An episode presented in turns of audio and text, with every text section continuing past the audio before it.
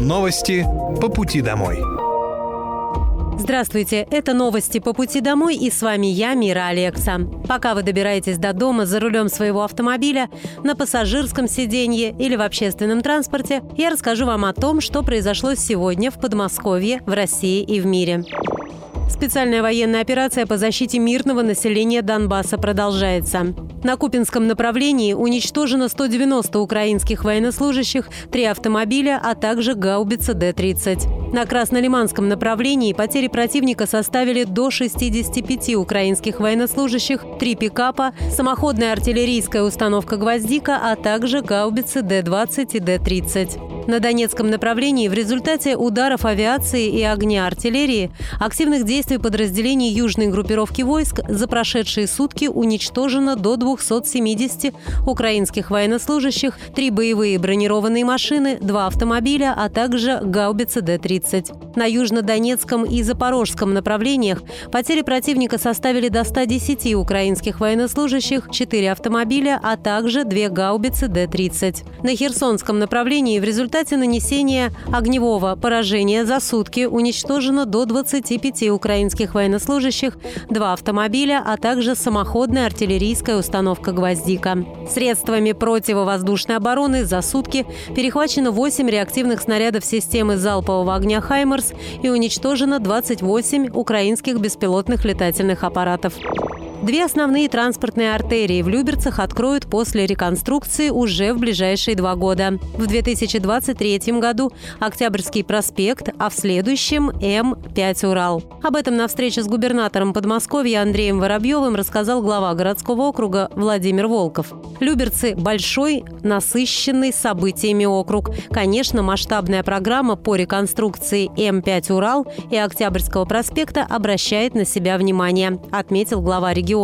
Оба проекта долгожданные для автомобилистов. Городской округ находится на пересечении всех дорог, является транзитным, поэтому все, что связано со строительством и ремонтом дорог, является важным. После открытия М пять «Урал» город перестанет быть транзитным, уйдет весь поток грузового транспорта.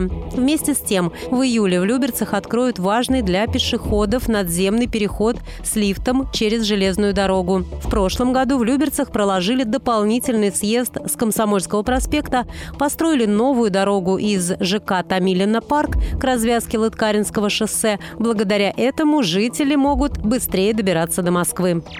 В Подмосковье будут штрафовать водителей и кондукторов автобусов за оплату проезда наличными. В июне две тысячи двадцать второго года в регионе отменили оплату проезда в автобусах наличными. Заплатить за проезд можно только социальными, банковскими и транспортными картами «Стрелка» всех видов и «Тройкой». А если валидатор в автобусе не работает, то пассажир имеет право ехать бесплатно. Эта мера была принята в частности для повышения безопасности пассажиров. Водители не отвлекаются на продажу билетов. билетов за наличный расчет. Штраф в пять тысяч рублей вводится для борьбы с недобросовестными водителями.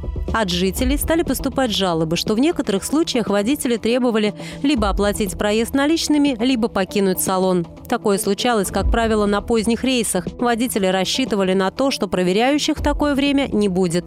Но у жителей есть возможность зафиксировать правонарушение и оставить жалобу. Если вы стали свидетелем подобных случаев, нужно обратиться в Министерство транспорта и дорожной инфраструктуры Московской области через портал «Добродел» или на горячую линию ведомства.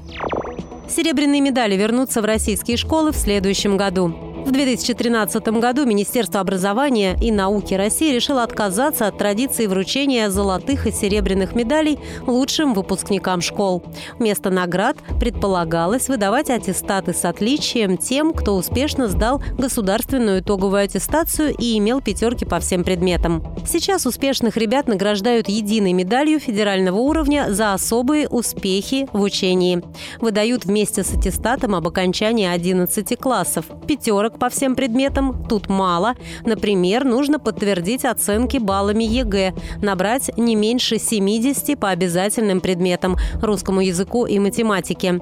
Ну а бонус – это два-три дополнительных балла при поступлении, которые назначают вузы. При том, что серебряная медаль не вручается на федеральном уровне с две тысячи четырнадцатого года, субъекты России могут самостоятельно устанавливать правила поощрения и награждать учеников, в том числе и этими знаками отличия регионального уровня. Ну а с начала нового учебного года во все российские школы вернутся серебряные медали. В Подмосковье вводят новые правила выгула собак. Они вступят в силу с первого сентября этого года. Новые правила обяжут владельцев собак убирать за своими питомцами во дворах, общественных местах, включая помещения общего пользования многоквартирных домов. Также больше не будет разрешаться выгуливать собаку без поводка и намордника во дворах, на общественных территориях, вне площадок для выгула и при пересечении улиц и проездов. Исключение новым правилам выгула в наморднике и поводке составляют только щенки и декоративные породы. Кроме того, изменения указывают, что щенками считаются собаки, которые не достигли трехмесячного возраста, а декоративные собаки не должны превышать двадцати пяти сантиметров в холке.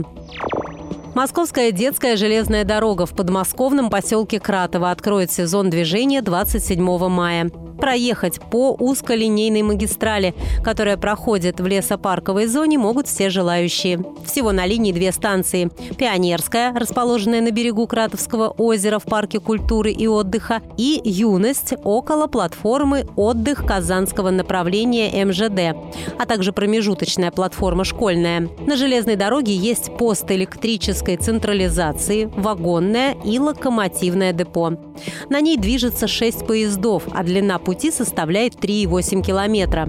Обслуживают всю инфраструктуру, управляют перевозочным процессом и водят поезда шестьсот воспитанников Московской детской железной дороги в возрасте от двенадцати до семнадцати лет. Они проходили подготовку в течение учебного года и сдали экзамены для допуска к работе. В честь открытия движения двадцать седьмого мая на станции Пионерская пройдет торжественная линейка. Первый поезд с пассажирами отправится в двенадцать ноль ноль. По традиции, управлять локомотивом будут лучшие воспитанники по итогам года. Магистраль будет работать со вторника по субботу. Узнать расписание движения поездов можно на официальном сайте Московской железной дороги в разделе «Детские железные дороги». Это были новости по пути домой, и с вами была я, Мира Алекса. Желаю вам хорошей дороги и до встречи. Новости по пути домой.